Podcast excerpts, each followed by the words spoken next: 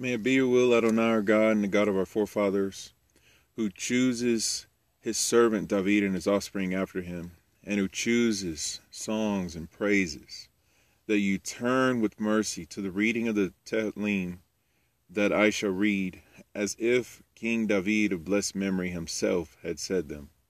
May his merit protect us, and may the merit of the verses of Tehillim and the merit of their words, letters, vowels, and cantillations, as well as the divine names formed by acronyms of the initial and final letters, stand us in good stead to atone for our transgressions, iniquities, and sins, to cut down tyrants and cut off all thorns and briars that surround the supernal rose, to unite the bride of youth with her beloved, with love, brotherhood, and fellowship. From that unification may abundant sustenance be drawn to our spirit, breath, and soul to purify us of our iniquities. Forgive our sins and atone for our transgressions, just as you forgave David, who said these psalms before you. As it says, Adonai has also removed your sin. You will not die. May you not take us from this world before our time, before the completion of our years, which number seventy, so that we may repair that we that which we have ruined. May the merit of King David of blessed memory shield over us and around us, that you may be patient with us until we return to you in perfect teshuvah. May you favor us from your treasury of gratuitous gifts, as it is written, I favor those whom I favor, and I am merciful with those upon whom I take mercy. And just as we sing praise before you in this world, so may we merit Adonai our God to sing songs and praises before you in the Olam Haba. And through the saying of Tehillim, may the tulip of Sharon be inspired to sing with a sweet voice with happiness and with joy may the glory of the Lebanon be given to her majesty and splendor in the house of our God speedily in our days. Amen. Selah.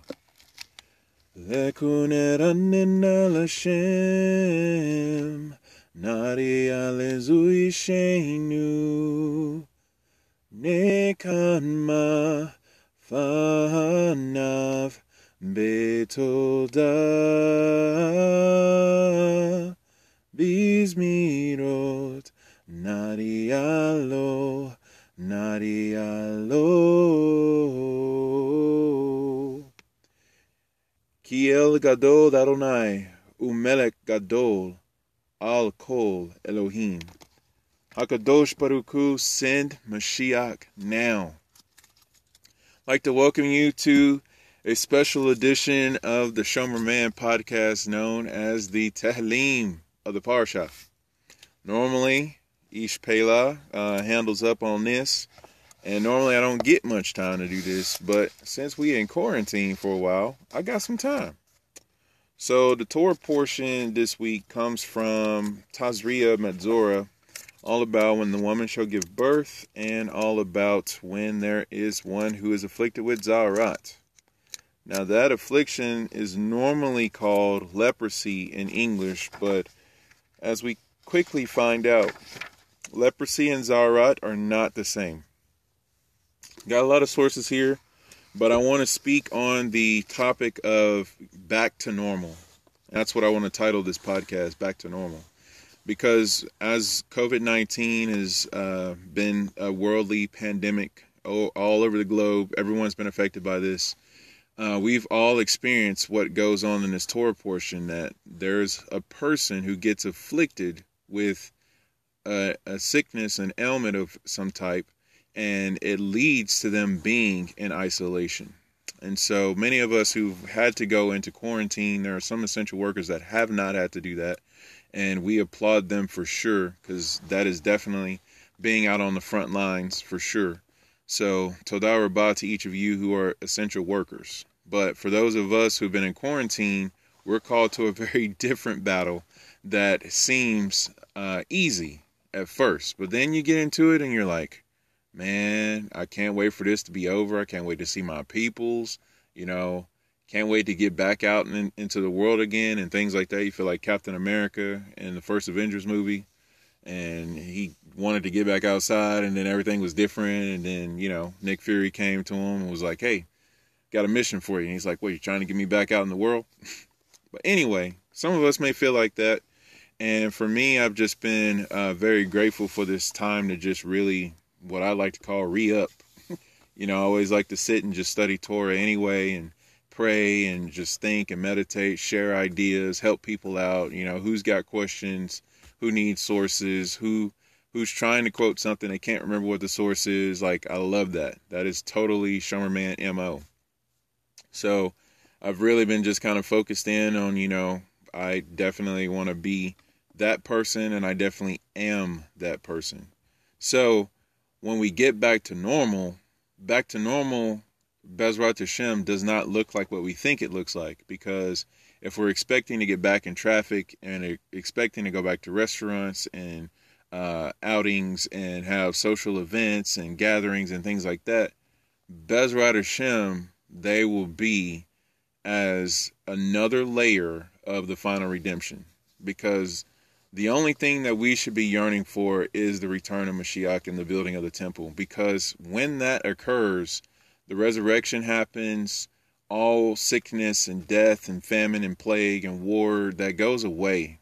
I mean, obviously there's going to be the final war, Gog and Magog, and that's got to happen. But you know, as far as the next phase of development and who we are and what we were called to originally be, like life as it was in the garden, where we were walking with Hashem and really close to His Shekinah, and uh, we were being made new at every moment the way we age now before we sinned and when the final redemption happens, the way we age, instead of aging, we're going to be renewing.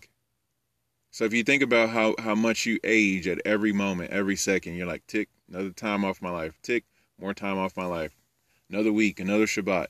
And you feel you get older, you age, you get tired. Um, Chasve Shalom, we go through sicknesses, but that happens and pains and losing loved ones and things like that. Well, that that ends. Death literally gets swallowed up in victory with the arrival of Mashiach ben David. So that is something that we're in charge of. We do have a stake in it, and it, it's a beautiful tie-in to what the Psalms this week and what the Torah portion talks about. So the first one I want to get into is Tehillim 106. Psalm 106 says this. It says, Hallelujah, Hodu le Adonai kitov ki leolam chazdo. Mi emalel gevorot Adonai yashmiya kol tehilato. Yashmiya kol tehilato may sound familiar. Ashrei Shomer Mishpat Ose Zadaka Beko Et. Zakreni Adonai Virzion Amek Pak Dani Bishuateka. In English, that is Hallelujah, give thanks to Adonai for his good, for his kindness is eternal. Who can express the mighty acts of Adonai, and who can make all his praise heard? Praiseworthy are those who maintain justice, who perform righteousness in every time. Remember me, Adonai, when you show your people favor. Recall me with your Yeshua. Which is really cool because that word pakod, which is Hashem will remember you and we want to be remembered with Yeshua. And it's interesting because when we celebrate our deliverance, when we celebrate our being born again, Yeshua says, Well, I want you to remember me. And yes, I'm talking about Pesach because everyone gets born again during Pesach. Whoever participates in it, and Bezrat Hashem, those of us who are converted and uh, get to eat of the lamb and things like that. Well, we don't get to eat the lamb right now because we have a temple, but uh, we need to work on that. We need to fix that. And building a temple, I keep saying that because it's built by our words. The way out of exile is with our words. But anyway, um, that we partake of that afikomen, and that is us eating and partaking of the flesh and the blood of Mashiach. As we have gone through the four cups, as we have eaten the Afikomen, so we're literally taking part in Mashiach, and it was during this moed that the death, burial, and resurrection of Mashiach occurs. And so, us being immersed with him in his death and raised with him in his resurrection, that is the significance of Pesach, Hakamatzot, counting the Omer, heading up to Shavuot. It's all connected. So, the note that I wrote in the outline here, it says, we are allowing exile. In other words, the reason we're in exile, the reason there hasn't been final redemption yet is because we are continuing to speak, think, and act like exiles. Namely, like Edom. The infighting, the looking down on people, the frustrations and backbiting, the gossiping, the slandering, the defaming other people's name, and um, being argumentative, really, and, and thinking that we know it all. That is exile mentality. And because we act like that, because we post that, because we share that, because we text that, and whatever else you can do with that, that's why we're in exile. And here's the comment. Here's the commentary that is on this verse. This is coming from verse 2 about who can express the mighty acts. Mi gevorot Adonai yashmiya And then we say Rabotai Neverek. Yes, this is from the Birkat Hamazon. That's right, the blessing after meals. There's a lot of singing in this podcast because you know, when whenever you're reciting psalms, it's going to be a mix of drosh, singing, and praying. So that is Mashiach, by the way. Drosh, singing, and praying. That's that's just what we do. Anyway, so the comment in this verse says, "Exile and suffering are not." the result of lack of his providence, but are due to our own shortcomings. Let me back up a little bit because it goes to say, in the face of such overwhelming evidence of God's bounty, we must realize that our exile and suffering are not the result of lack of His providence, but are due to our own shortcomings. So, the very fact, and I'm reading from the ArtScroll Tehillim, by the way. It says the Ketuvim, the writings with commentary anthologized from the rabbinic writings. Yeah, so it's, uh, got some Rashi, it's got some Perush, or uh, Slika, Metzudot, uh, it's got Alshich, it's got everybody. But anyway, so that's the first thing I wanted to mention right out the gate if I don't get to say anything else, because when we talk about how amazing God is, which just to let you know, Tehillim 106 is a continuation of the historical survey that is began in Tehillim 105. And so as you're reading Tehillim 106, you got to connect it back to the previous one because it's describing the extensive wonders with which God mercifully redeemed our forefathers from Mitzrayim. So how much did Hashem do to get us out of Egypt? How much did we do to get us out of Egypt? We did some really weird things. Namely, while the uh, children of Israel were being subjugated to that exile, there's a little, little lady named Miriam who went to her mom and her dad and said, Hey, y'all are divorced. That ain't right. Get back together. Second of all, y'all need to start having babies. So I don't know about you, but if you have a little daughter telling you that, first get your get your get torn up and get a ketubah and y'all go make babies. Okay, so that's you it's like child commanding parent. That's not a normal thing. What else happened? Well, the children of Israel were having lots and lots and lots and lots and lots of children. While the husbands were out working so I don't know about you, but there's a high impedance air gap. If the mother is having a lot of children, but yet the husband is out working, and there's no infidelity going on, what's happening? Well, that's why the Midrashim bring down that the women went out to the husbands and enticed the husbands to marital intimacy, and they had conceived, they conceived basically out in the fields. And then they would go back home, they would have the children, then they'd go out and do do more. So big baby boom. Uh, the other thing that happened is the Egyptians were looking for those said children, and the women were like, "Nope, no Egyptians taking my Jewish baby." So they took them out to these apple orchard fields, and the children were covered by the earth, uh, and there was a, a youth that was the image of Hashem, and yes, we're talking about Memtet, who would come and nourish the babies. So the earth would take in the children and create a womb basically for them, and each child would have two rocks that would give them milk and honey. So there's that. So the children are raised up literally by the image of Hashem on the earth, and all of that is going on. So that's it's a lot to that midrash, but the point is we were doing some very very courageous things and not to mention, there were plagues going on. There were pandemics, and they were worldwide. Egypt was the main focal point, so there's something to that.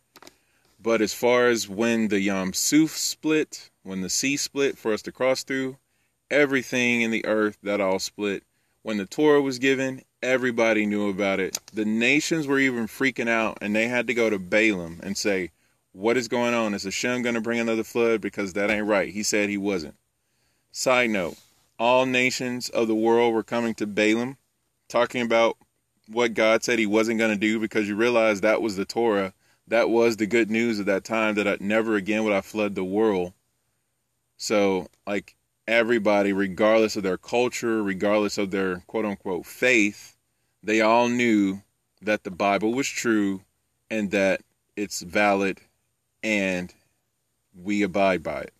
Not only we abide by it, but Hashem abides by it.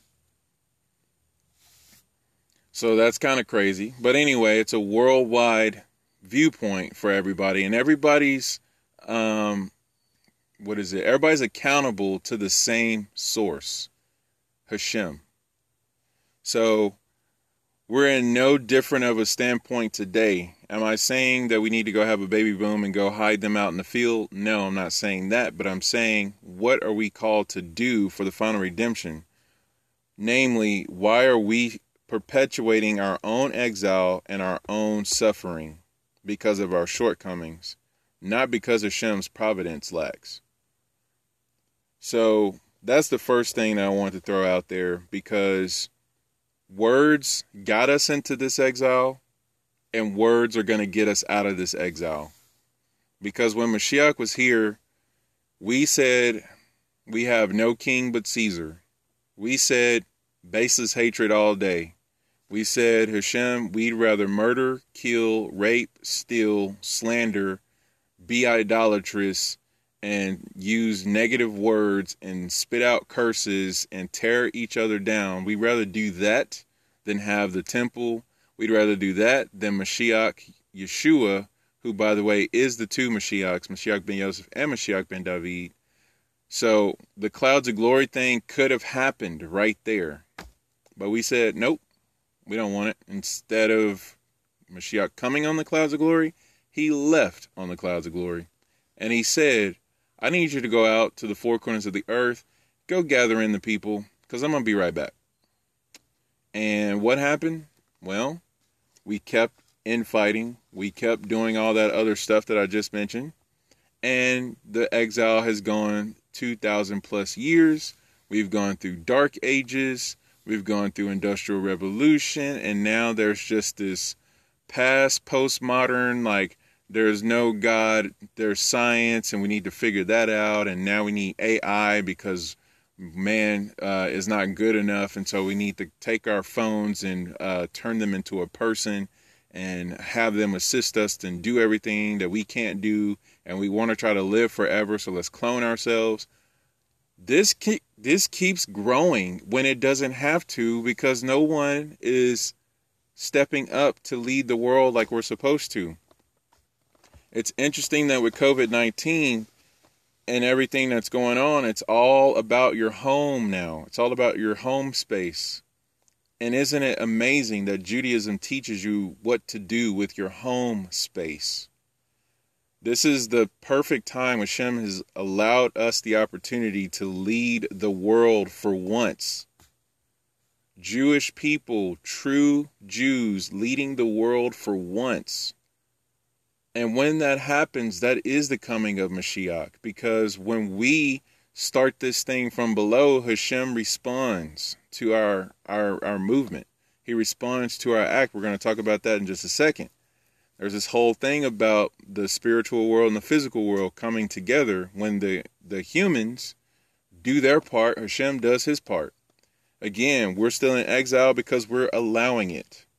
We're not leading the world in brachas. We're not leading the world in Torah. We're not leading the world in conversion. We're totally trying to just be to ourselves and, um, you know, let the Christians teach about the Messiah. And, you know, we're not we're not sharing Shabbat observance, you know, and obviously people have got to be accountable to listen in order for us to really be successful and proficient in what we do. But the thing is, if we're not speaking it, if we're not encouraging it, instead of posting statistics and posting, um, you know, memes all day, why don't we post Torah? Why don't we post, you know, observance? You know, let people see you lighting your candles. Let people see you sitting down with your books. Let people see you blessing your wife, blessing your children. You know, we're supposed to be overflowing redemption from our homes. If we can't have redemption within ourselves, the world can't have redemption because we can't redeem the world, but we can avenge it. But the point is, is that the only way for the world to experience the final redemption is if we ourselves experience the final redemption. Just like I brought up with Chafetz Chaim. Chafetz Chaim, the one who is Shmiras Halashon all day, guarding the speech, that he changed the world by changing himself. So when we change ourselves, when we come out of our own exile, when we start doing the opposite of what a Metzora did, the person who was afflicted with Zaharat, which again, we're going to talk about that. When we start doing the opposite of that, when we rehabilitate ourselves, we rehabilitate the world. And the the stand-in Sanhedrin, because that's the nice thing to say. Because again, the only way to have a Sanhedrin is with Eliyahu and Mashiach, who are the only ones who have Shmika, the uh, ordination ability. They're the only ones who can ordinate a Sanhedrin. But anyway, the current stand-in Sanhedrin that exists now, uh, they said that if the temple was built and established and the services started up again, COVID 19 would not be able to exist. And that is very true because history teaches us that when we had the temples, the first and the second one, there was healing to the whole entire world because the power and the Kedusha of temple service permeates the whole earth and cleanses it and purifies it. So basically, what we need to end this pandemic, this global pandemic, keyword global, we need a global redemption. Redemption is not just for Jews, it's not just for Christians, it's not just for Islam, it's for every tribe, every tongue, every nation. Because when Hashem is revealed, which is the coming of Mashiach, there will be no confusion, there will be no barriers. We will all know the root from which we came from. We're all going to know, oh, this is my creator and I will worship him.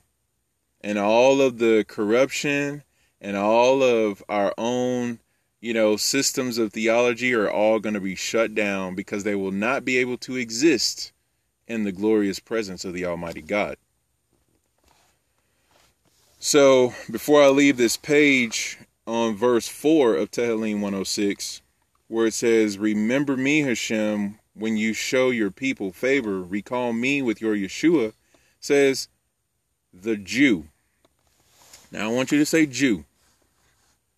All right. Now I want you to say Yehudi, because that's the actual way to say Jew when it comes to the true essence of the word. Remember, Yehudi, which is translated as Jew, means one who casts praise to God. Okay. So that's important. A God praiser, one who casts praise to God, one who shoots arrows of praise towards Hashem. Okay, so those kinds of things. It says, the Jew looks forward to the time when God will favor his nation with salvation of the Messiah's advent, the reconstruction of the temple, and the revivification of the dead, aka the resurrection. This comes from the Radak. Now, in my little note on the margin, I put, Who is a Jew? Because according to Tehillim 106 4, a Jew is one who looks forward to the time when God will favor his nation with salvation at the arrival of the Messiah, looking forward to the rebuilding of the temple, and looking forward to the resurrection of the dead. That's what a true Jew is. The world hasn't really seen that yet. Now, there are people who are praying for these things, but there aren't people who are leading others in praying for these things. And what I mean by that, I mean, are we making converts? I mean, are we really seeking every tribe, every tongue, and every nation to start crying out for Mashiach? I mean, people don't even need to know what the word Mashiach means per se. But we can ask them, would you would you cry out for Mashiach? Would you ask for him? Because deep down in the very souls that exist within our physical bodies, our souls know. We all came from Hashem. We emanate from his throne of glory.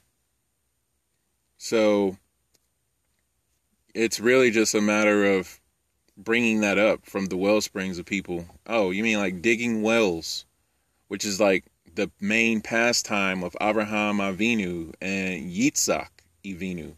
Avinu. Uh, yeah, they dug wells, which was they sought converts and sought to reveal within every tribe and every tongue and every nation, no matter who you were. The the worship and the praise and the adoration that we're supposed to bring to Hashem.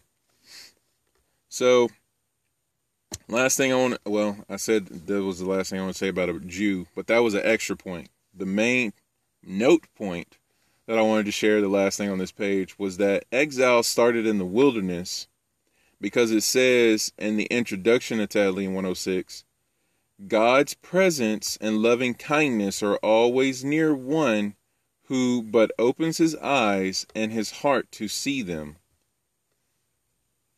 And it says, that indeed they, the children of Israel, defied God's representative Moshe and rebelled against his commands. This defiance initiated the spiritual and moral decline that eventually led to the Jews' exile from the Holy Land. That's from the Sforno. I did speed bump over the fact that God's representative, i.e., his image on the earth, was Moshe. So when Messiah came and when he returns, Hashem's image and manifestation upon the earth is Yeshua.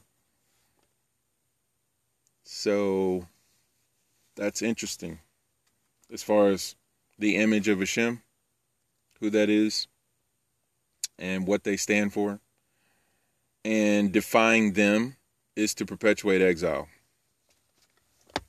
How many people believe in Yeshua and keep the Torah?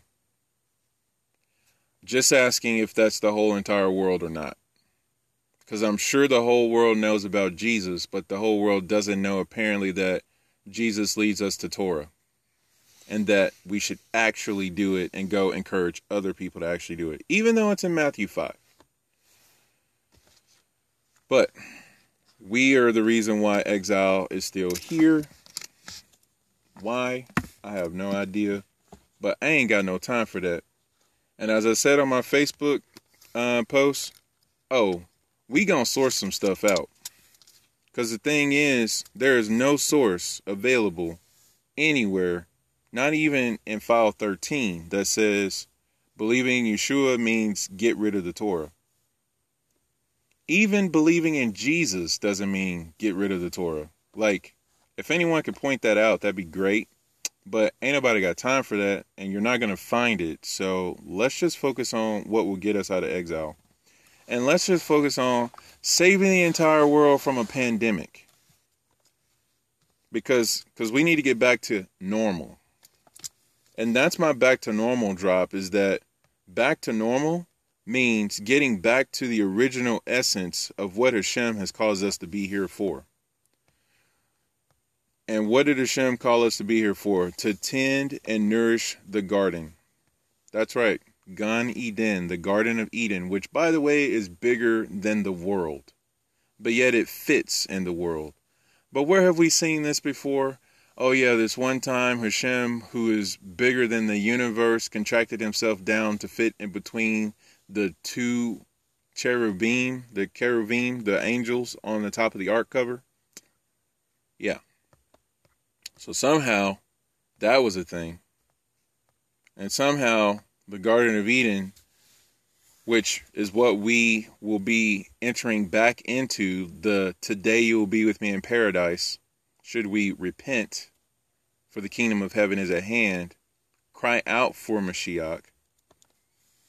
And again, I just want to reiterate because I bring this point up. I've been posting, Hashem, please bring Mashiach now. Like that is the prayer. I know we've been saying Baruch haba Hashem Adonai, and that totally is the same thing. But sometimes you just gotta, you gotta really get the words out that you're trying to say, you know. And the reiteration being that when you think about us not having Mashiach, when he could have been here 2,000 years ago, and why are we still waiting day after day and he's still not here? That's actually us doing injustice. And we just ask Hashem to remember us for doing justice, for doing Zadaka, for crying out loud, in the Psalm 106. And how are we doing Hashem injustice? Because every moment that passes by that Mashiach is not here, Hashem is still in exile, the Shekinah is still in exile, Mashiach is still in exile, the Torah is still in exile, the Jewish nation is still in exile, and the world is in chaos. Those are just a few things. So if we're okay with making Hashem suffer, but yet we say we love him and we want his kingdom on the earth, and yet we don't cry out for it, and we don't think about it, and we don't do things to fix that. I mean, husbands, let me ask you a question for a second. You love your wife, right? What if you never ever did a thing for her and never ever touched her? Just uh, see how that relationship develops. It won't. Because, you know, there's a whole connection and intimacy and uh, vibrancy that flows within that relationship that's very active. It's two way street. Same thing with us. So, my source to get us to the parasha is Torat Avigdor. It'll probably be labeled Toras which again is very Ashkenazi. But uh, Rabbi Avigdor Miller, may his memory be for a blessing, uh, is the main commentator on this. And this is on Parsha Tazria Metzora. Here's what it says it says, The Quarantined Man. This is the title. We begin with Taharas Hametzora, the purification process for the one who had been committed by the Cohen to a state of leprosy, known as Za'arat. And it says, it had been a, a sad and, un- an unfortunate period in his life, Mikutz Lamakane Moshavo, he had to remain outside of his city. This is from Vayikra 1346. In other words, homeboy, homeboy, or whoever this person was, had to go into quarantine. He was forbidden from living anymore in the Are Choma, which is the established residences of Am Yisrael. And even though his family had lived in a house in that city for generations, he now had to bid farewell to them. It was a heartbreaking scene to watch as this man made his way past the city walls out to desolate fields, and it is there that he would stay alone and secluded for weeks and maybe even months. This is the significance of Mashiach uh, being immersed and the Spirit coming down on him like a dove and him being sent out into the wilderness by himself for 40 days. He was by himself. He was alone out there. He was fasting and just out in the wilderness. He went from this very like big momentous occasion to this very low, low, dark place. Because every uh, manifestation of righteousness, glory, life, shalom, blessing, redemption, whatever you want to call it, all starts with a, a descent and also a manifestation of death which is why we have the understanding that it's darkest before dawn. So, this is what happens to this person. And it says, and suddenly, after some time pass, the unexpected happens. The whiteness of his skin begins to recede. The zaharat becomes smaller and dimmer. Could it be, he hopes? Is it really going away? We ask this question right now with COVID 19. Could it be? Is it really going away? They're starting to open up things. The economy's, you know, trying to get rebooted up again. Could it be? Could it be that this is passing by? Anyway, same thing the, the Metzora goes through. It says, he also, and so he sends a message to the Cohen asking him to come out and take a look at the Zaharat. So the Cohen leaves and comes out to where this isolated person is. Which, by the way, when we talk about who's all in exile and who's all in quarantine, that that applies to Hashem. You realize, right? Like he's literally not on his throne right now. He's sleeping in the field. I mean, I read this uh, from the Messiah text on my previous podcast about overturning the evil decrees but it was basically saying that, you know, the Son of Man has no place to lay his head, basically. The temple's not established. And we don't own the land like we're supposed to. And again, our language and our speech and our personalities and mentalities are totally exile, totally materiality, you know. And I know that's not completely true, but it's more true than not. I mean, because how how much are we really asking Hashem right now to get us out of exile and build a temple so that the whole world can experience redemption? Because if we weren't focused on materiality, exile, and so on and so forth, then we would be acting and moving towards redeeming the world and speaking it, encouraging others in it, clearing up uh, false truths in humble ways. But anyway, it says he calls the Cohen out to look at the Zaharat. The Cohen goes out where the Metzora is secluded. Beautiful thing is, should Mashiach come in our quarantine, and I pray that he does, he literally will come out to where we are and, and bring us out, which is kind of cool. You know, like he's going to come out of his quarantine and we come out of our quarantine and we meet, you know, and then we go to Jerusalem. That's really cool. But anyway, it says, and there he inspects the infected skin and he sees that it is healed. That's Vayikra 14:3. My friend, the Cohen declares to him, I have good news for you. I am happy to tell you that the Zarat has been healed and you are ready now to return to society. Oh, what? I'm trying to figure out how to say oh, why, but oh, snap, basically, is what this says. It says, It is a Techiyat Hametim. A Metzora is Chashuv Kemes. What did in what in the world did I just say? I basically said it is as if he had died and has now been resurrected. Because it says, and now he will be restored to normal life again. Nedarim 64b. So, back to normal means back to the resurrection. We all need to be part of the resurrection, and we all need to initiate and inaugurate the resurrection and that's the back to normal that we need to be. One of the things that we have to know is that we're a group, we are all connected to one another. And I just want to bring this down from a small little throwdown that the Avengers are having. This between the Aquaman, the Groot, and Gambit and the Green Lantern, and of course myself.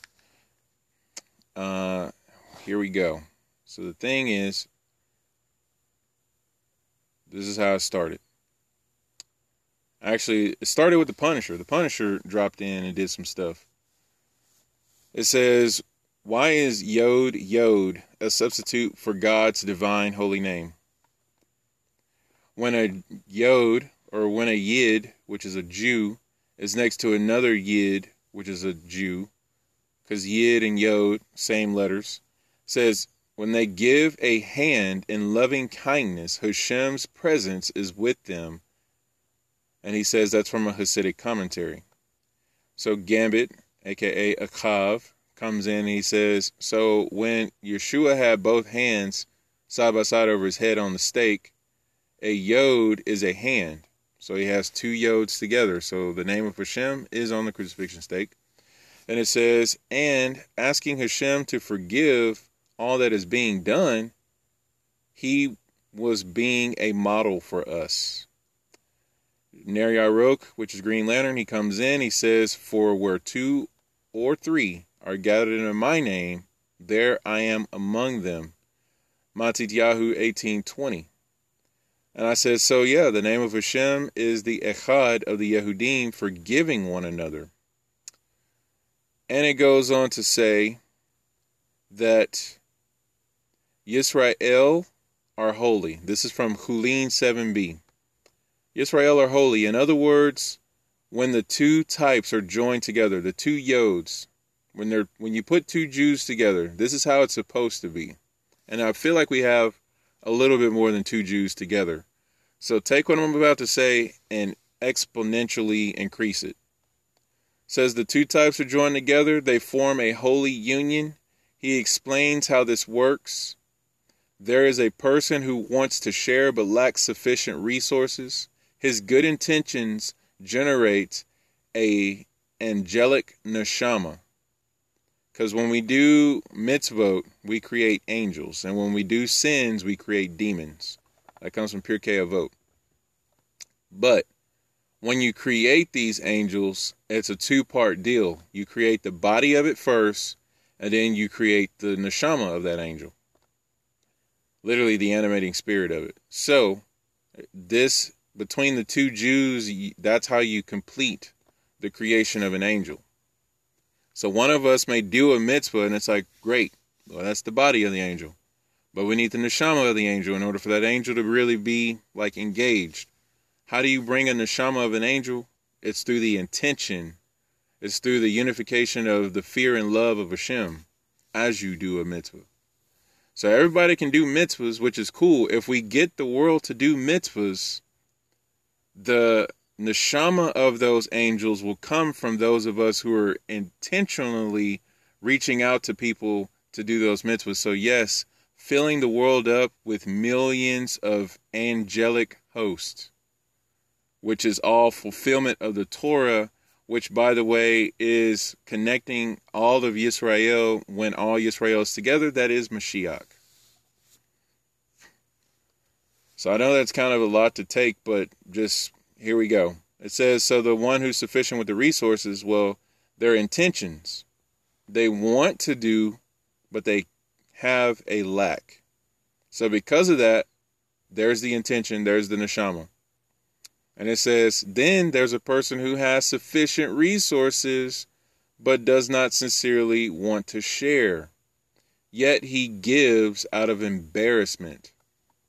Such is the glory and grace of Hashem that even if you're like, I don't want to do this, but I will, or yeah, I could do that, but uh, you know, it's kind of embarrassing. It's kind of beneath me. I don't feel like I should do it, or I'm I'm uh, a little uh, insecure about doing it. But if you just do, if you just get over your own self, that gets connected with the intention and the lack of the other Jews. Like, man, I just wish I could. And when you two put your powers combined together, you have Captain Mitzvah. Okay? And you create this angelic entity that uh, is inside of creation now, being an advocate again for not only merit and uh, light of Hashem in the world, but also part of the redemption. You know, and I, and I talked again in the evil decrees teaching that there's always a measurement that fills up. You know, and it's like before a judgment happens, it's like how much how much evil, how much wickedness, how much darkness has filled up this vessel so that it can be poured out. You know, something had to fill up in order for COVID 19 to be poured out into the universe. So it works no differently when it comes to the Geula. The, re, the Geula, the redemption, will be poured out when we fill that vessel up. What is the way to fill up the Geula vessel? Prayer, literally our words, our yearning, and our actions. And we uh, compound that process when we do that with other Jews and non Jews. Because again, anybody who does the mitzvah, when you do the mitzvah, you're going to bring forward the body of this angel. But the person who's like really fired up and intentional about it, and it's like, man, but I just wish, I just wish I can get people to light candles. And it's like, okay, so you wish you can get people to light candles. You're praying, you're speaking it out. Hashem, show me who I can get to light candles this week. Who do you want me to talk to? Who do you have ready? What divine spark? Where are they at? Show me, point them out. I'm ready. Let's do this. And it's like that person right there. So you go give that person candles. They have no idea. They have no intention of keeping a Shabbat. They don't even know what a Shabbat is. They don't even know what challah is, which, ooh, we need to fix that. Because if the world knew what challah was, then we done. I mean, gluten free is a thing, so we can work that out, and vegan and all that, we can work that out. I mean, it's we got you. But anyway, that person lights the candles, and they're like, Psh, I lit the candles. This crazy Jewish person over here was like, hey, light some candles, please. You know, like, you know, do something romantic for your family, you know. And it's just like, okay. So I lit the candles. Woohoo. Big deal. And it's like, well, guess what? You just filled up the Geula vessel because your intention worked with their action. And that's how it goes. But anyway, so we do that together, and the whole time I'm reading this source, Hulin 7b, brought down by Shonef Pincus, aka Shvilei Pinchas, Shlita. May he have good long life. Amen. But yeah, he's sourcing all this out for this week's Torah portion, and I'm like, say, what? This is ridiculous because Avengers Assemble? I mean, I'm over here doing podcasts and sourcing stuff out all day, but I know some of y'all are out doing some other stuff that I can't even touch with a 50 foot pole. Even if I built the pole and tried to reach and touch it. Anyway, so the basically between me podcasting and between you doing what you're doing, we're filling up the Geula vessel, and it's just a matter of time before it's poured out. And again, because we're using our words, which are way more powerful than our actions. Contrary to popular belief, it says actions speak louder than words. Well, it's actually the reverse. Because did you know? Where did I read this at? This is in this is in my uh, Tehillim study. I'm getting my notes all over the place, but that's okay. That's how we drosh. Uh, words, words, words. Yes, Tehillim 120, the other psalm that we have today. Um, it talks about in verse 2 rescue my soul from the lips of falsehood. Um, where are you at? It says, Arachin 15b disparaging speech kills three people the one who says it, the one who listens to it, and the one being spoken of. There is a Midrash Rabbah drop somewhere. I think it's on this page. There it is. Bereshit Rabbah 98:19. This comes from verse 4. It says sharp arrows. Verse 4 says the deceitful tongue resembles the sharp arrows of a mighty one and the coals of a broom wood. Which, by the way, coals made from a broom bush become very hot and remain so for a long time.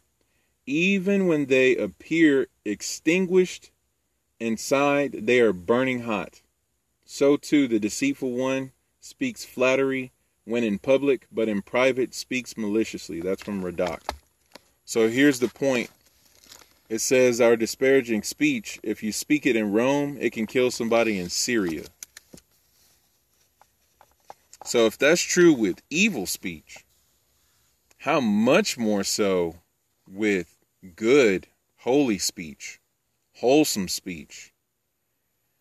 Yaakov chapter 3 is probably the most epic drop on the tongue and putting that with the source from the Midrash Rabbah on Parashah Metzora about how Hashem has the tongue being able to do the greatest mitzvahs, and it's the easiest thing to move.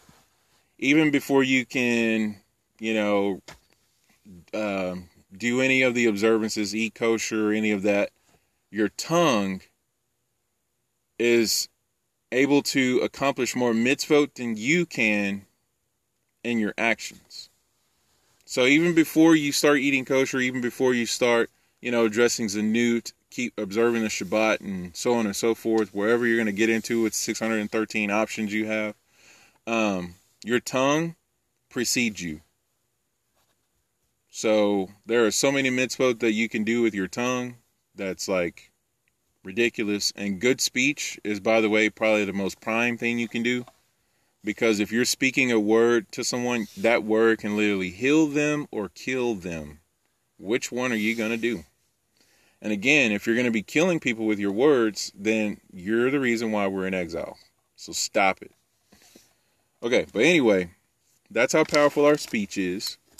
So, getting back to us being echad, working together, I was just minding my own business, reading Show Enough Pincus, and he says on page five, Hakadosh Baruch his perspective of time is from the past, present, and future being all the same. So when Hashem looks at us, he's looking at the past, he's looking at the present, and he's looking at the future. Not just for us, but for all mankind. So it says, hence, Hakadosh Baruch connects Abraham Avinu's intents and yearnings in the past with the Jews' acts, specifically in this example of Milah, which is circumcision, in the present and in the future. So you got, remember, your intentions and your yearnings with the actual fulfillment of the mitzvot. Well, in the past and in the present and in the future, the yearnings and the intentions are already there because of Abraham.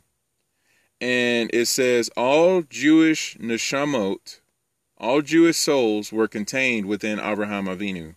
Everyone who was ever going to become a believer and follower of Hashem, all contained in Abraham. Because that's ridiculous, right? But anyway, um, he's sourcing that all out. So the point is, is that, you know, Father Abraham have many sons. Uh, many sons have Father Abraham. I am one of them, and so are you. So let's just praise the Lord. Okay, so anyway, that whole thing. So it says that thus the mitzvah, specifically in this case again, it's talking about Milah. So it says, but you can substitute anything here. It ascends to a state of completeness. Thus, those who carry our mitzvot to the heavens, uh, says, Who will carry our mitzvot to the heavens? Well, that answer is Abraham. Because it's already been done, and all we're doing is actualizing it, but the yearning and the intent is there. And this is the meaning of Abraham will command his children and his household after him. So it says, provided all of his descendants with incredible advantages. One of them, every Jew descending from him, has already observed the 613 mitzvot of the Torah and even the seven rabbinical mitzvot. So is it the Noahides or is it the rabbinical mitzvot? Um, hmm.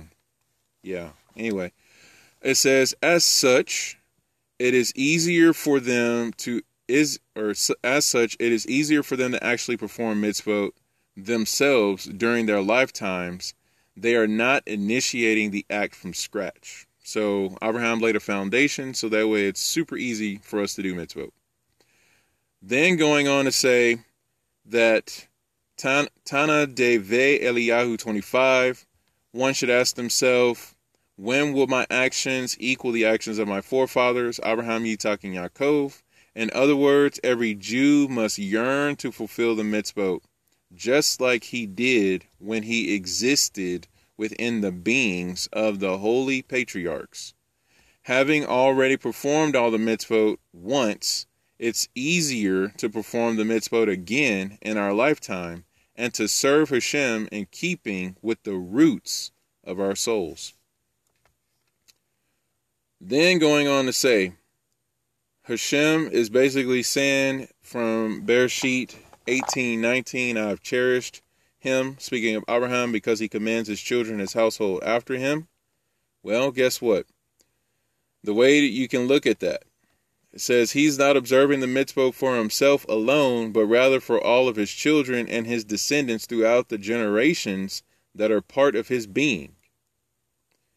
Translators note the word for he shall command is being interpreted as related to the term meaning team or group, i.e., Abraham performed the mitzvot as part of a team, like Avengers.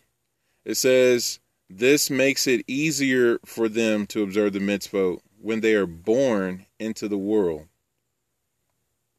And then it says that Abraham always looked ahead to the future when performing any mitzvah Thus he prepared a way for all future Jews descending from him to fulfill the mitzvot. And it goes on to say that Abraham foresaw that Yisrael would be privileged to build a Beit HaMikdash and to offer korbanot on Har Moriah, the Holy Temple Mount, in the merit of the Akedah of Yitzhak. He journeyed to Har Moriah with that in mind all of our mitzvot, all of our observance is in the merit of the Akedah.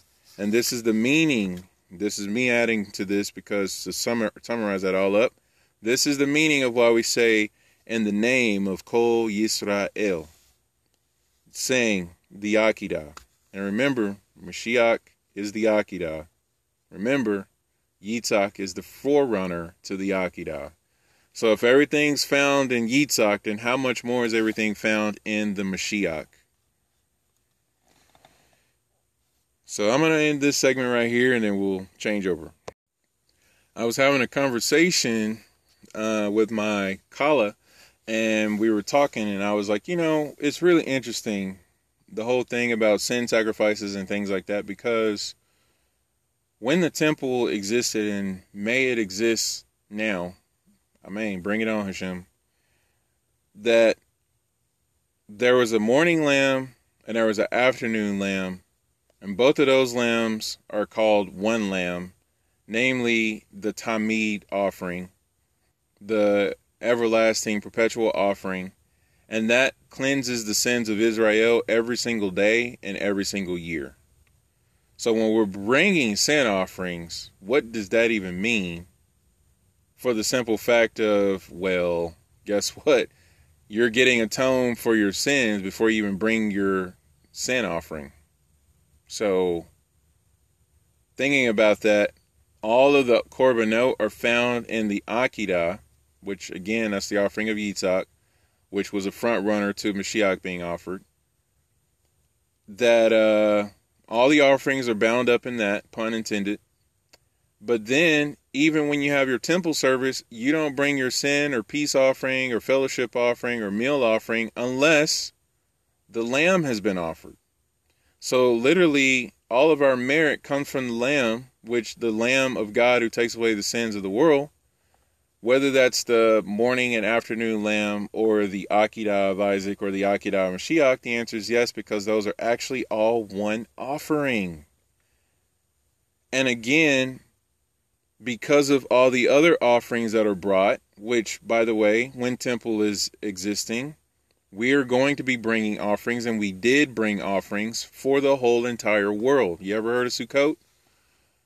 There is a festival where we bring offerings that total up to the 70 nations that we bring atone, we make atonement for. We literally atone for all mankind during Sukkot. And again, that's an outflow of the daily lamb, which is an outflow of the Akedah. So the whole world literally gets cleansed in the merit of the Akedah, which goes down in the temple. So like anyway, as crazy as that is, I just want to point that out. But to finish the group drop over here, um Sforno on Shemot 19:6 says, "Those who survive in Zion and those who will be left over in Jerusalem, all those are inscribed for life in Jerusalem. They shall be called holy, the author is making the point that somebody called kadosh, which is holy, is by definition immortal. Our sages in Sanhedrin 92 describe this concept in the following words Just as He, the Holy One, is forever, so the Jewish people are forever. It had been God's intention to make the Jewish people immortal at the time of the revelation at Mount Sinai, giving them the status of Adam or giving them the status that Adam had before he sinned. So that was originally supposed to happen. And again, at that point in time, we didn't see our fellow Jew any different from we did because it says that he encamped at the foot of the mountain, not we. He. It says we camped at the mountain, but it uses the singular form, which literally is he camped, which is all of Israel, which all of Israel, one body, of many members, that's Mashiach. So it takes us being unified as one, Kol Echad, if you will, Avengers Assemble, if you will, Spark on Lapid Nation, if you will. It takes that to manifest the Mashiach. So if all of us manifest the Mashiach in our physical, and then we speak it and then we think it and then we do it that that that's what we're talking about we need the whole world doing that because we don't know where all the divine sparks are and we don't know when all the divine sparks will be brought in which by the way is the gathering of the fullness of the gentiles that all israel will may be saved. That's in romans 11 that's what that means. We don't know where all of Israel is because the reason we were put in exile, on top of our other shortcomings and, and sins and stuff, that Hashem was like, I need you to go out and find my people. Because when you go in exile, the reason you're here, not only is it to atone for your sin, That's great. Yeah, I know. Everybody needs atonement. We we know that. We got that. But the other thing that we need to pay attention to is you need to go out and get the converts. You're sent into exile for the sake of making converts. So if you're not making converts, you're saying I'm fine with exile because I'm atoned and that's all I need. I got mine. People can figure out how to get theirs. But it's like that's not how we roll. That's not how the kingdom of priests, a royal priesthood, a holy nation, that's not how we roll. We lead the world into caring for one another, reaching out to one another, and lifting each other up and pers- esteeming, preferring and esteeming others better than ourselves. That's how you lead the world into redemption. Mashiach Yeshua said, The greatest among you is a servant. You really want to be great? Why don't you serve? And why don't we do the best way of service, which is starting with our own selves and using our words and using our text and our posts for good? It says, it's uh, this from Green Lantern. He says, It seems like an interwoven fabric of humility, which is childlikeness, purity, which is obedience, and mercy, which is forgiveness. Aquaman says, Ish Natav, each yod or each yid wears a crown, a thorn pointing to Hashem. We are a yod with a crown that we will cast at the feet of Hashem. Sika. And it says, and then Hashem will be the yod with two crowns or thorns. Because each of us casting our crown, it's two at a time, two by two by two. Anyway, uh, we complete each other. We show forth the holiness of Hashem. I love it, Baruch Hashem. That was my response. So, Neri Arok says, Kadosh means eternal and immortal. Ner- uh, says, two yods can resemble Shamayim, water and fire. Uh, says, Lila Tov. and uh, that means good night. He's going to sleep. He's out. Okay, anyway, uh, and I said, ah, the two Yods, Yochanan, Yeshua. There was one immersion in water, and then there was one in fire in the Ruach HaKodesh. Yes, that is Matthew 3.11 for those of you who are keeping track. So, Shoresh, which is our Groot character, he comes in, he says, when Yeshua's hands were above his head on the stake, he had them placed together as to pray for the people, just as the Kohen Gadol does for the people in the temple, which points out that he was not placed on a cross because you can't put your hands together if they're spread out. Akav comes back in with 52 pickup and he says, Oh man, so Yeshua said Jews must be united. And the Gentile church has separated them. Wow. Ishnatav says a straight stake would allow his hands to be together, connecting us with Hashem, the past and future, water and fire. You know, the Vav is what makes something um, past tense or present tense when you put that in a Hebrew word, by the way, at the beginning or at the end. So, anyway, um, yeah separated as far as the east is from the west, making it very difficult for a goy to be connected with Hashem. Got to get the non-Jews connected. That's point blank. Period. And I said, okay, so that's our broken vav, that's our priestly blessing, that's the Akedah and the mikveh. This is the staff of Moshe.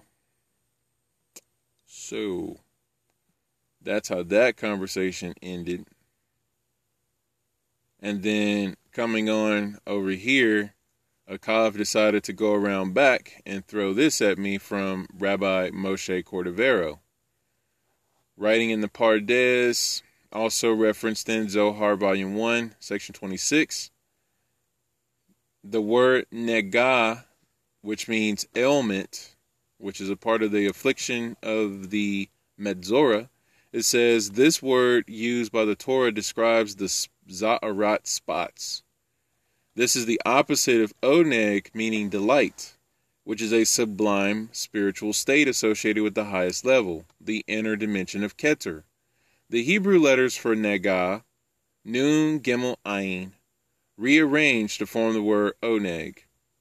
So he says, curious, the word Negah can also mean plague, but rearranged it means Oneg. Perhaps we would have merited the redemption, but because of Lashon Hara and wickedness, the letters were rearranged we need to do teshuva to merit oneg. And if you put this drop here with what I just brought down in the Overturning Evil Decrees podcast, teshuva takes you outside of time so that you can time travel, go back to the point at which something happened, and you can repair it. So, at the point in time that COVID 19 dropped into creation, which, by the way, COVID 19 being corona, which is all about the crown, and we're talking about Keter, which is the word for crown, a higher dimension, or the highest dimension, that what was going on when this all poured out? And let's go back to there because, again, we're talking about being back to normal, right? Well, let's go back to there and normalize it. Let's go make that normal i.e., the repentance and the heart posture that we should have been walking in before one another and before Hashem, let's make that the thing that we do now. Let's make it the thing that we don't ever uh, assault people with our words. Let's make it the thing that we connect with our families, with our households. Let's make it the thing where we pay attention to one another and we esteem one another over ourselves. Let's make it the normal where we are people who are united in brotherhood crying out to Hashem. You know, let's make it a thing because when the temple is built, and it will be, it's just a matter of time. Uh, Hashem, you can do that whenever you're ready. I'm ready for you to do it now, so can we work on that? Amen. But anyway, um, when we get the temple, we got to understand that because we're going to be priests to those who are outside the temple, to those who are outside the nation of Israel, to those who are in the four corners of the world. We are going to have to be priests to those people. We're priests now. We just haven't been walking like it. We are the very bridges and connections to Hashem. We should be broken vavs. We should be broken men and women and children walking around, lowering ourselves to people, you know, serving instead of tearing down and uh, assaulting. We should be speaking blessings over people. You know, I bless you that Hashem is going to illuminate you so that you can do the, the mission that you've been here to do. Like, fulfill your mission. You know, maybe you don't want to be Jewish. Okay, fine. But obviously, Bezrat Hashem, obviously, we feel the same way about uh, life we feel the same way about being successful, uh, being kind. You know, we can go for little things. So if you don't want to be Jewish, okay, that's your choice. Just remember what a Jew is. We talked about it, eternal and you know, expecting the temple, the resurrection of the dead, and the return of Mashiach, and constantly being made new, and you know, Adam before we ate from the tree, kind of stuff. But anyway, that kind of stuff. The life of Abraham, that kind of stuff. But uh, yeah, so just light candles, speak to Hashem, ask him what he requires of you, you know, things like that. We we try to think it's uh, it's really foreign to us this concept of supreme being, supreme ruler, creator, whatever you want to uh, label it as. But the thing is, we all came from a drop. of a man and a woman coming together in an intimate union. And as we were together in that union, or as we were formed from that union, Hashem himself saw to it that we actually come into existence and he taught us everything that we're trying to learn now. He taught us all this stuff.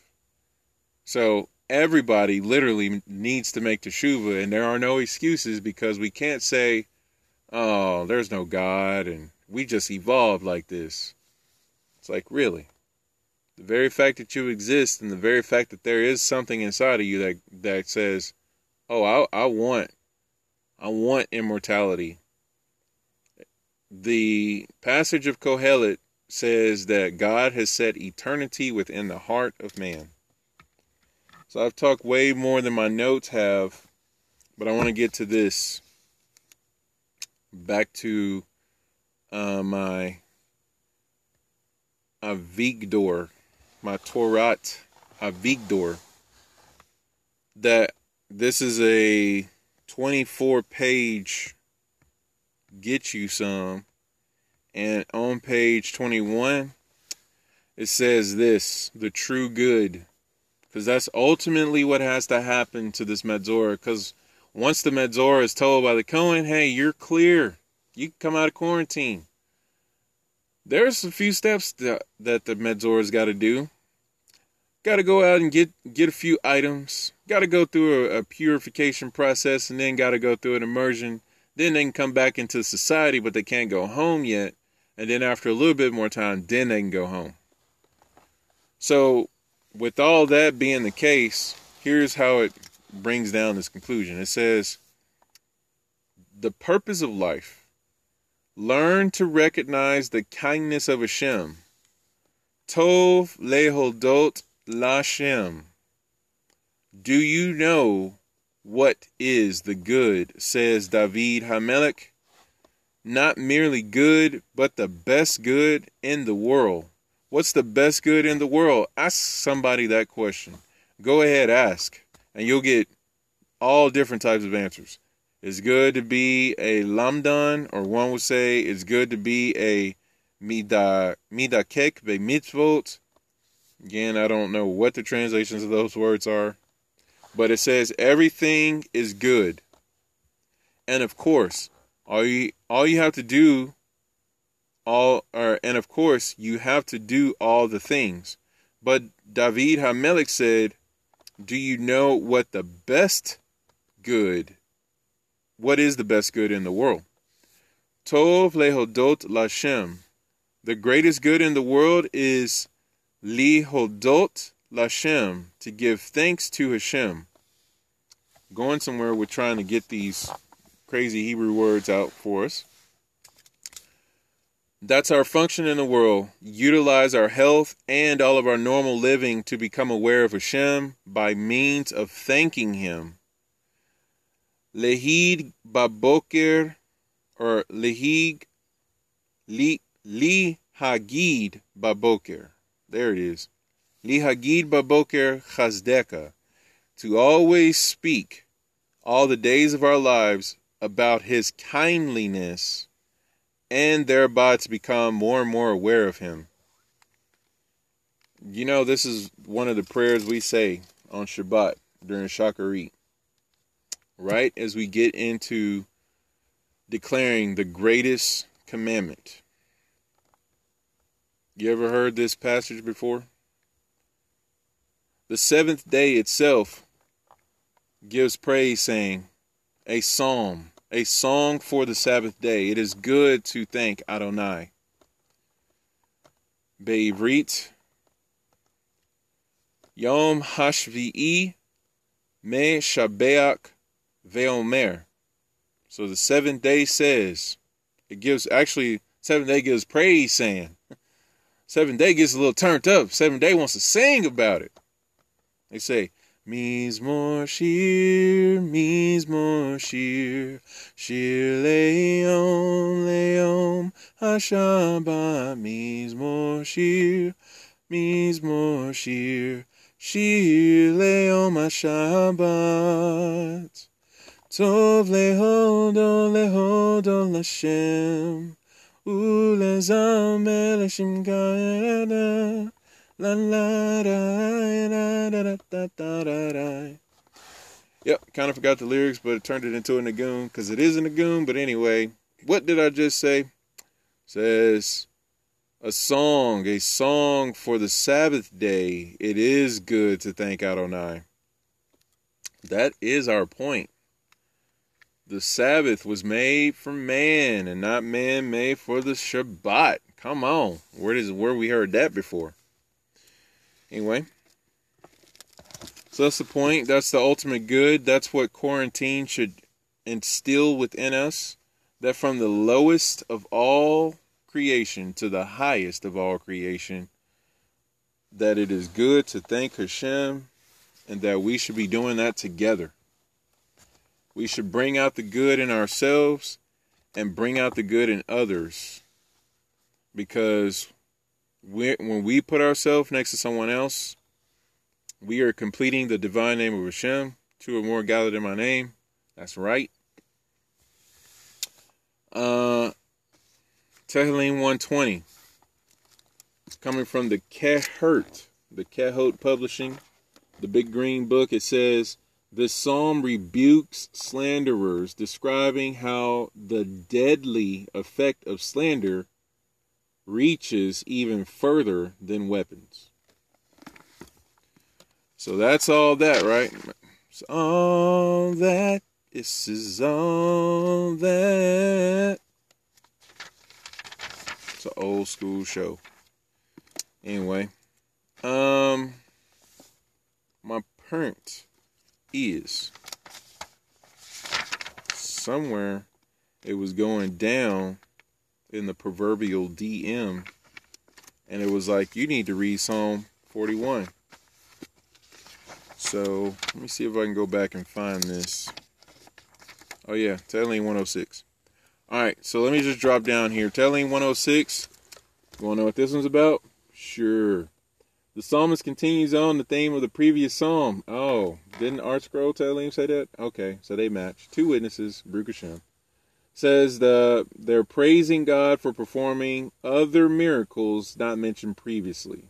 So what you didn't hear in Psalm 105, you're about to hear. You're gonna learn today in Tehillim 106. Um, first little thing I highlighted, thinking about Hashem and Mashiach being one, Hashem and the Torah being one, Hashem and the Shekinah being one, Hashem and Memtat being one all of that. Uh, it says, you know, John 10:30 stuff. Okay. The above midrash, this is to verse 2, where it says, "Who can recount all the mighty acts of God and proclaim all his praises?" The above midrash speaks of our inability to praise God, but this handicap is healed. I said is healed when we study the Torah. What? Our inability to praise God, the who can recount all the mighty acts of God? We can't do it. And even if we hurt ourselves. And Hashem's like, that's fine. Study some Torah. Because when you do, your handicap gets healed. The Torah is where God is most intimately felt. Many people want an experience with God, and all you need to do is pick up the Torah. Says, it is the kingdom Literally, it is the kingdom. The Torah is the kingdom. Do not we say, Yours is the kingdom, yours is the glory, yours is the power forever into all eternity. Amen, ve amen. Right? That's talking about the Torah. Says, Thus the Midrash teaches us one who studies the Torah is at home. I say, What? At home with God. It says, when we study, we come to know God intimately and can praise Him completely, or Sliga, competently. That's from the Yahel Or. The Ya the Yahel Or. That's just what you Yaeling about, Hashem. Okay. So anyway, having an intimate encounter with Hashem, you do that through the Torah. Yeshua says, I go away to prepare a place for you.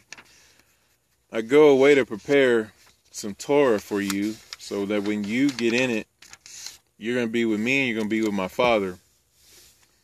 So, the main crux of what I want to get into, I could say a lot of things. I'm going to go say, I'm going to go, I'm going to say a lot of things. I'm going to do it. Moshe perceived God's words clearly without obstruction.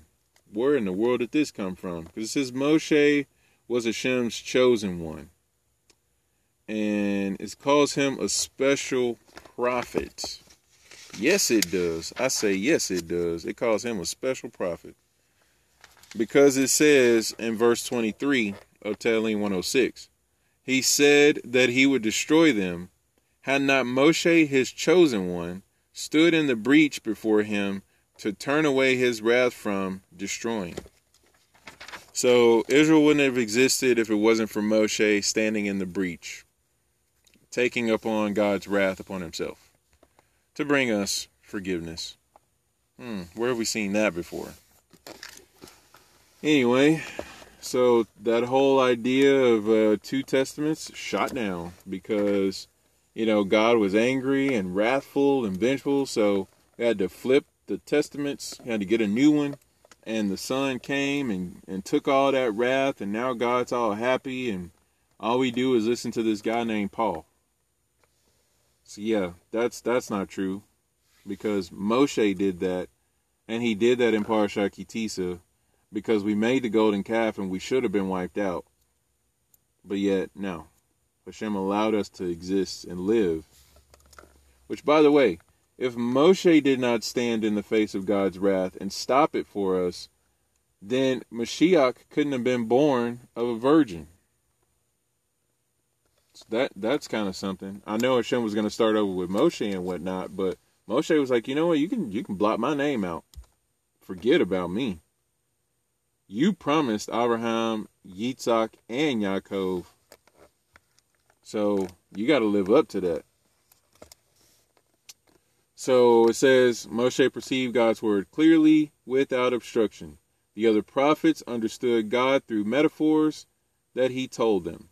Their perception is therefore compared to seeing through an opaque glass by virtue of his harp, untarnished, or slika, by virtue of his sharp, untarnished perception, Moshe is the chosen prophet. That's from the Tzemach Tzedek From Yevamot 39b. And I said, yep, that's 2 Corinthians 3.18 and that's 1 Corinthians 3.12. That's right.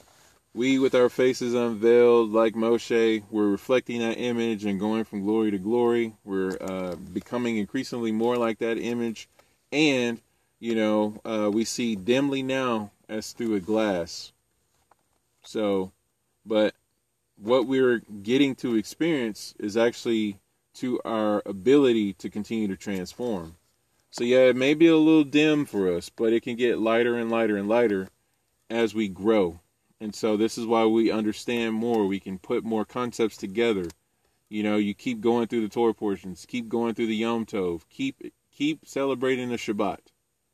Literally, celebrate the Shabbat. Don't just do it, celebrate it. Delight in it.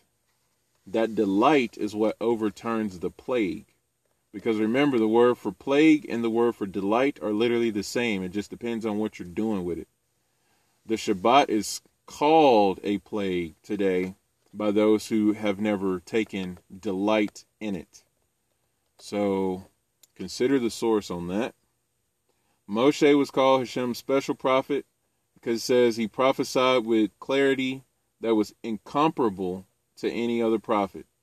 All the other prophets prophesied with the words ko, which means so, and it says, and this is an approximation term, but Moshe prophesied with precision because he could use the word ze, which means the word this.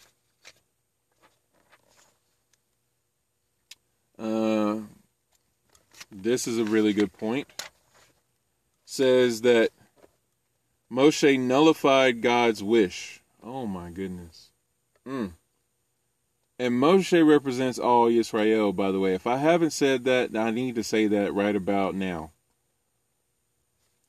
Moshe nullified God's wish to destroy the Jewish people by standing in the breach. So I tell you, if all Israel, which is the equivalent of Moshe, which is really Mashiach, because Mashiach is one body with many members. Anyway, so Moshe's in Mashiach, we're in Moshe, Mashiach's in Hashem, Kol Echad. So when we all do this, it says Moshe breached the standard of divine conduct. Reward and punishment issue from God's attributes, his particular expressions such as kindness or judgment. God's attributes are in tune with the world and therefore respond to human action. I said, Grace? What? Because it says, however, Moshe invoked God's infinite compassion, which extends kindness even when unwarranted. Again, this is why I say, speak our way out of exile. Let's do it, y'all. We want Mashiach now. Because why? Even when it's unwarranted, there is a transcendent level of Hashem's grace and compassion that we can evoke and we can cause to be made manifest. Though we don't deserve it, we can bring Mashiach. God's transcendent compassion trumps the realm of cause and effect that is presided over by God's attributes. Thus, Moshe, thus, Mashiach, thus, all of Israel being in Kol Echad unity. Substitute those in as a parenthetical statement, but it says, Thus Moshe, which is what all that means, breached the gates of divine, this is a big word, meritocracy by flooding it with divine compassion, thus ensuring the continuation of the Jewish people. That's from the Tzemach Tzedek. bringing down some Or HaTorah, Bamidbar, Volume 4, page 1280, and Devarim, Volume 1, page 8. So, and then he's got some Kabbalistic stuff that's just out of this world insanity, but it's great. So, here's the crux of everything. With the time we have left on this podcast, here's what I want to say. This is going to come from verse 48 that says, Baruch Adonai Elohei Yisrael min ha'olam va'ed ha'olam ve'amar kol ha'am amen hallelujah. Blessed is God, God of Israel forever and ever, and let all the people say, Amen. Praise God. Key phrase, Ve Amar kol ha'am, which is and let all the people say, says um, people, all people. Hmm. My house should be called a house of prayer for all people.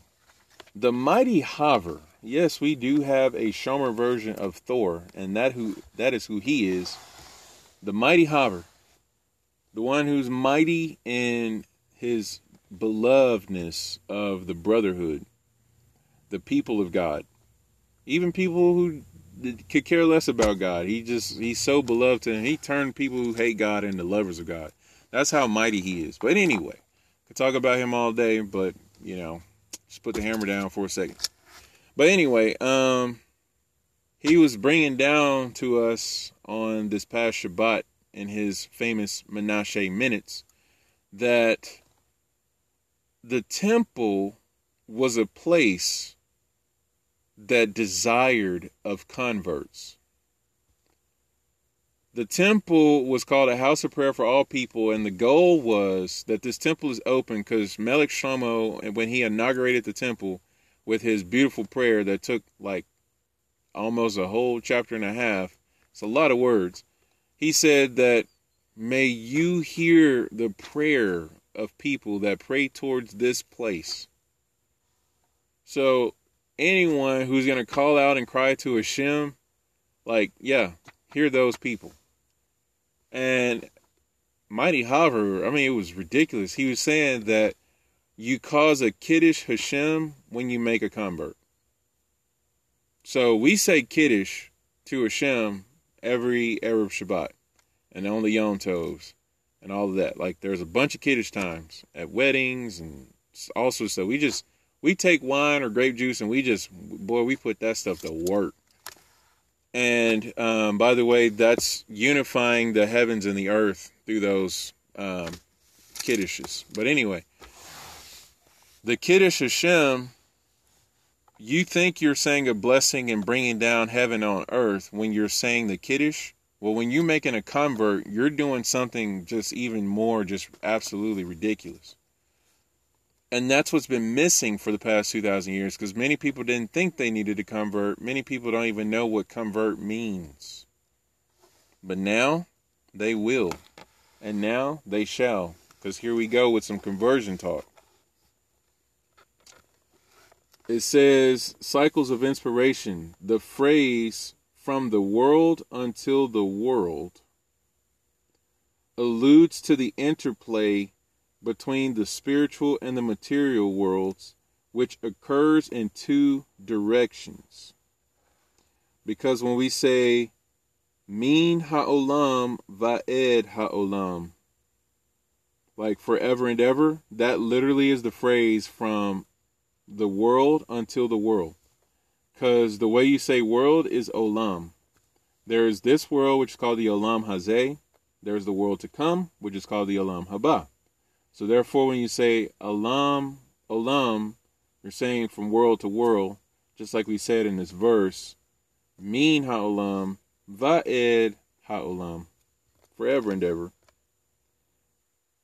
So this means from world to world. That's Targum, Rashi, and Barakot 9 5. But anyway, it goes on to say that the spiritual and the material worlds occur in two directions. According to the Zohar, God's blessing, which is the subject of this verse, is a revelation of godliness emanating from the spiritual world and penetrating the material world. So you're bringing these worlds together and they're going to interlock. Okay, so that's what the blessing is.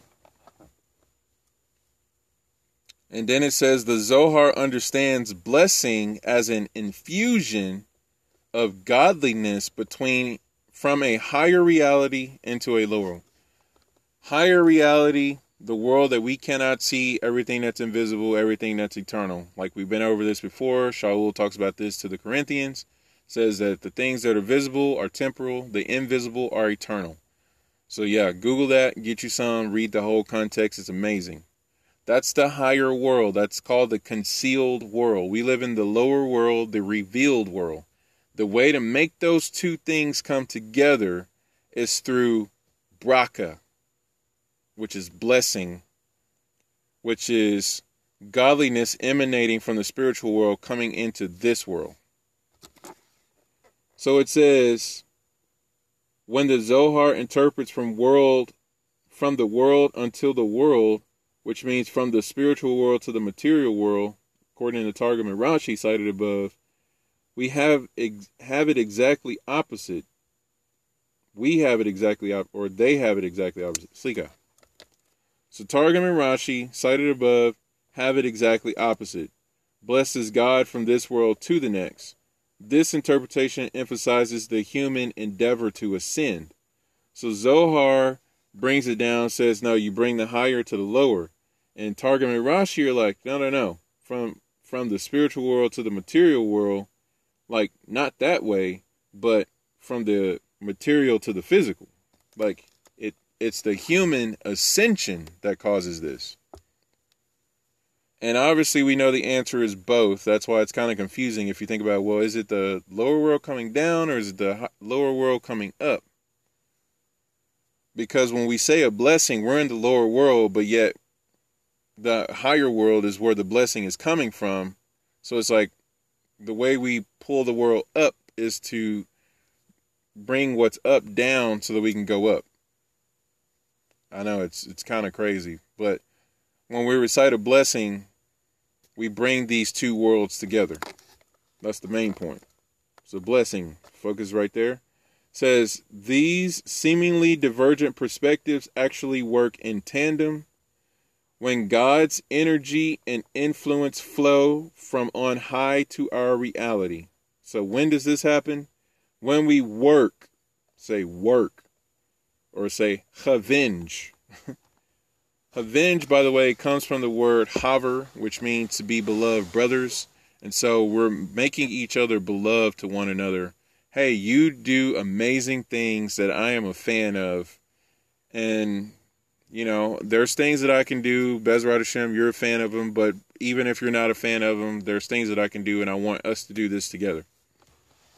In the words of Tony Stark to the Hulk, uh, I am a big fan of how you turn green into a, or what does he say? I'm a big fan of how you turn into a giant rage monster. so, anyway, mean swing, point break. He hits the mighty Haver over there. You know, so I love it. I'm just like, okay, so and so over there is just killing it. You know, that's the midrash, or so and so is killing it on the halakha. You know, we got a gentleman whose name is Yosef Haemet.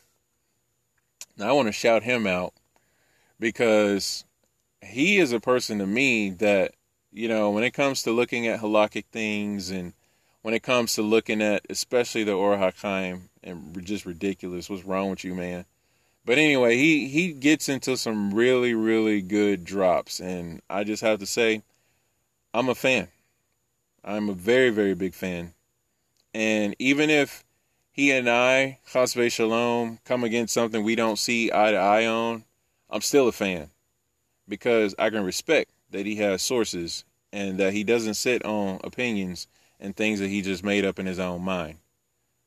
And not only that, but he's willing to listen and to to put things together and to build it and like okay so what what else is there you know he really strikes me as a person who who's willing to dig and who's willing to to drosh things out you know? And that's the kind of thing that it takes for us when we're talking about this working and this cultivating that we're supposed to do.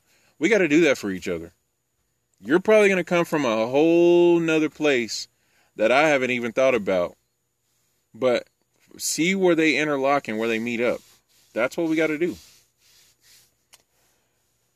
Anyway says we work to cultivate our reality to be receptive to god and this is the other thing about speaking our way out of exile and getting back to normal is that the more receptive we make the world to God, that's the other part of bringing these worlds together. That's the other part of bringing Mashiach and building the temple and bringing the resurrection and bringing about cleansing from the pandemic. I, I keep saying this, but I just got to stop right now because it just is really hitting me. COVID 19 does not have to exist. I said COVID 19 does not have to exist.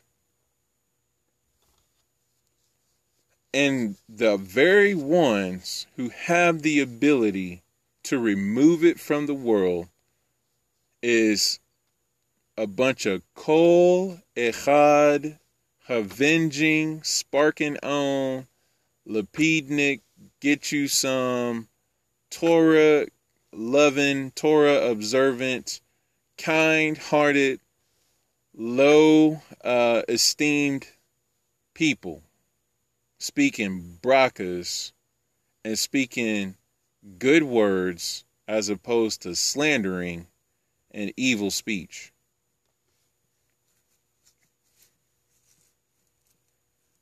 You know the word bracha comes from the word or is related to the word for pool, which the word is brika. Talking about the nations of the world will bless themselves by your offspring uh, from Parsha, Lech Lecha, Genesis chapter 12.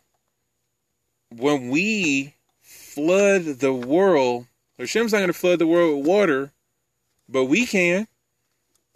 The water of blessings the water of we're receptive to you, Hashem, which is the water of repentance, the water of mikvahs. Everybody entering into the mikvah, everybody entering into blessings, everybody entering into what brings reality into a sensitive and receptive place of godliness. The Chabadniks say one of the things is we got to make this world a dwelling place for Hashem. That's exactly what we're talking about right now. So it says, in turn, our ability to do so is God given. The reason why human endeavor to ascend from this world to the spiritual world, i.e., bringing down the higher world into the lower worlds, bringing the final redemption. The reason why we have that ability is because it's God given. God provides us with spiritual tools. Spiritual tools, that is, is Torah and conversion, repentance. That's just a few of them. This is literally the essence of believing in Messiah Yeshua. Many people think just believe in the Messiah and everything will be good. Well, that's not it because the believing in the Messiah is a certain thought, it's a certain speech, and it's a certain action that is completely opposite of what's been mainstream and what is continuing to be mainstream in the world today. Believing in the Mashiach is removing COVID 19 from the universe. Like no one will ever have it again. That's believing in Mashiach. Because we're yearning for the resurrection, we're yearning for the temple, and we're yearning for the return of Mashiach. And the fact that he's not already here is not okay, and we need to be vocal to Hashem about it. And obviously, if we're going to be vocal to Hashem about it, we better make sure we're doing our business, you know, being people of repentance and whatnot. Understanding the purpose and reason of our existence. So it says, furthermore, not only does God respond to us his response is more, I want you to say more, than equal to our contribution. This is Ephesians 3 16 through 20. Here's what that passage says.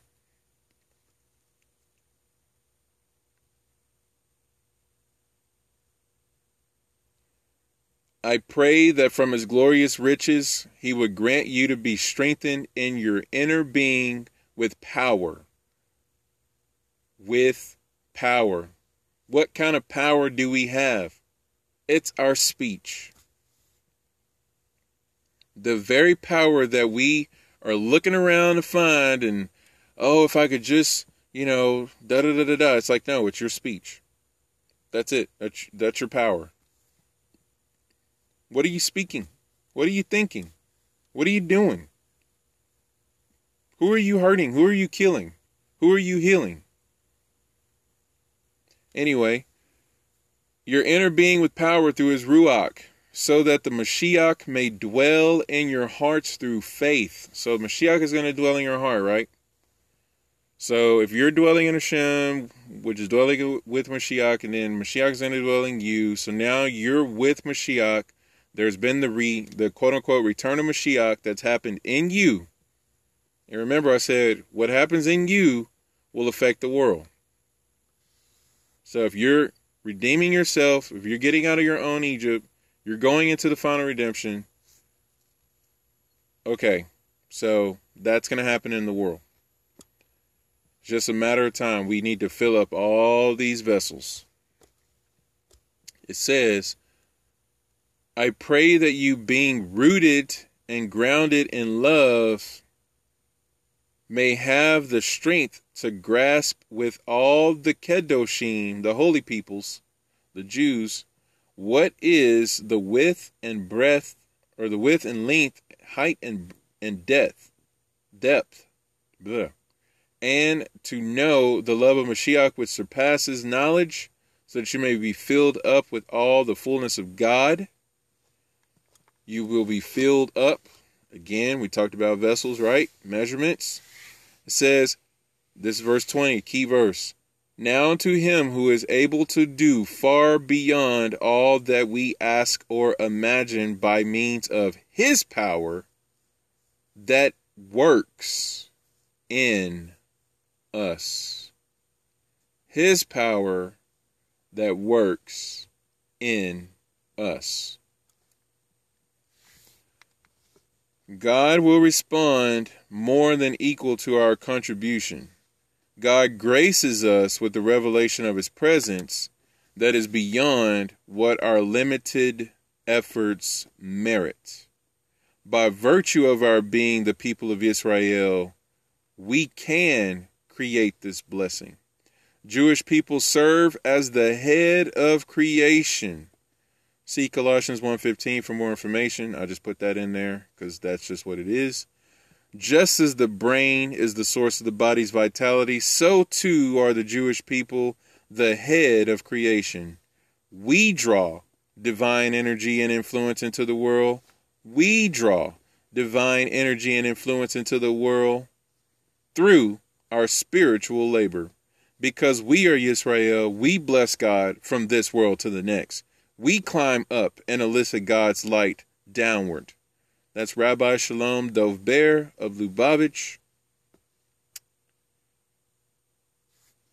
Now, we're going to go all the way to Tehillim 4114 to finish this out. Because this word is called Hamavrik. And that is grafter. That is, um, I don't know really how to say it, but the world merger. Like you want to bring the spiritual world and the physical world together, the concealed world and the revealed world together, bring the Mashiach. That's called a Hamavrik. And that's the Kilaim 7 1. Because it says that this is a person who's likened to one who sinks one end of a vine into the ground to grow another vine. It follows that in a spiritual sense, the word Baruch, which is bless, so a Hamavrik is also a blesser. It says means to draw down a higher spiritual reality. That's from the Torah or Miketz 37c. What does 4114 say? 4114 says, Baruch Adonai Elohei Yisrael me ha'olam va'ed ha'olam amen amen. Blessed is God, God of Israel, from one end of the world to the other end of the world. Amen and amen. Literally, where this world ends and where the next world begins well, which is kind of interesting because the world that's to come is already going. But yeah. Anyway, attaching those two points, grafting in this world to the world to come, grafting in the world to come to this world, however you want to look at it, that's a Hamavrik, that's a Barucher, that's a Blesser, that's a world merger. That's what we need to do right about yesterday.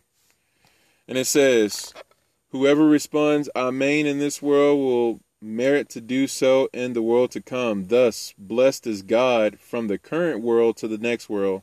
Amen in this world. Amen in the world to come. Tanhuma, Tzav 9. The Kabbalah says it speaks of two parallel worlds the revealed world in which we inhabit, and the concealed world, i.e., the spiritual world. In the latter, God's presence is obvious and pervasive. The spiritual beings in those worlds are cognizant of how their existence depends entirely on Him, which leads them to surrender any case of self. Their world is therefore called the concealed world, since the existence of its beings is concealed. All that is apparent to Hashem. In the revealed world, however, God's presence is obscured giving us the illusion that our existence is autonomous as if we're independent from Hashem.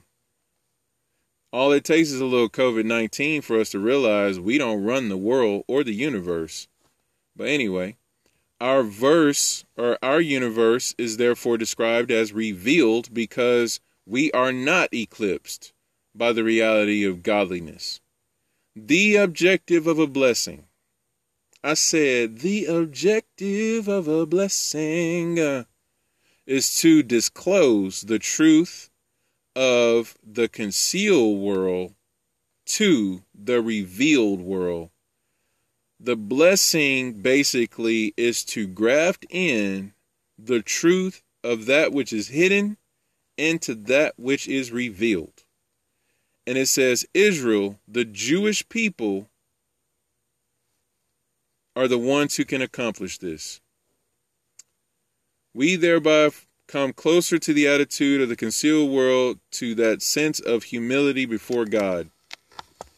Rabbi Schneur Zalman of Liadi. Parshat Tazria Metzora teaches us how to sow one who is grateful to Hashem because the Metzora, when they get afflicted, they have their whole world get flipped turned upside down. And they take a minute and just sit right there and find out how Hashem is really the only one who is master and king, and that we are nothing without him and apart from him.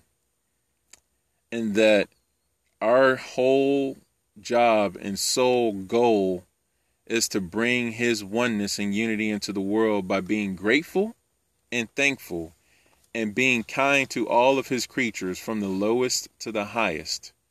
And this is why when Hashem created us in the garden and said, You are to take dominion and subdue the earth and be fruitful and multiply, because we were the only ones who were capable of making the spiritual world and the physical world remain united and to provide the care that creation needs.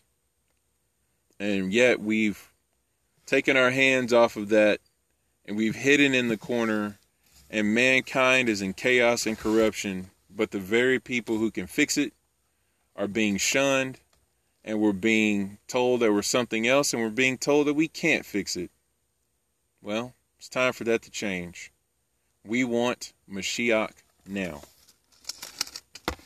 Closing blessing for the Tehillim, and we'll be out.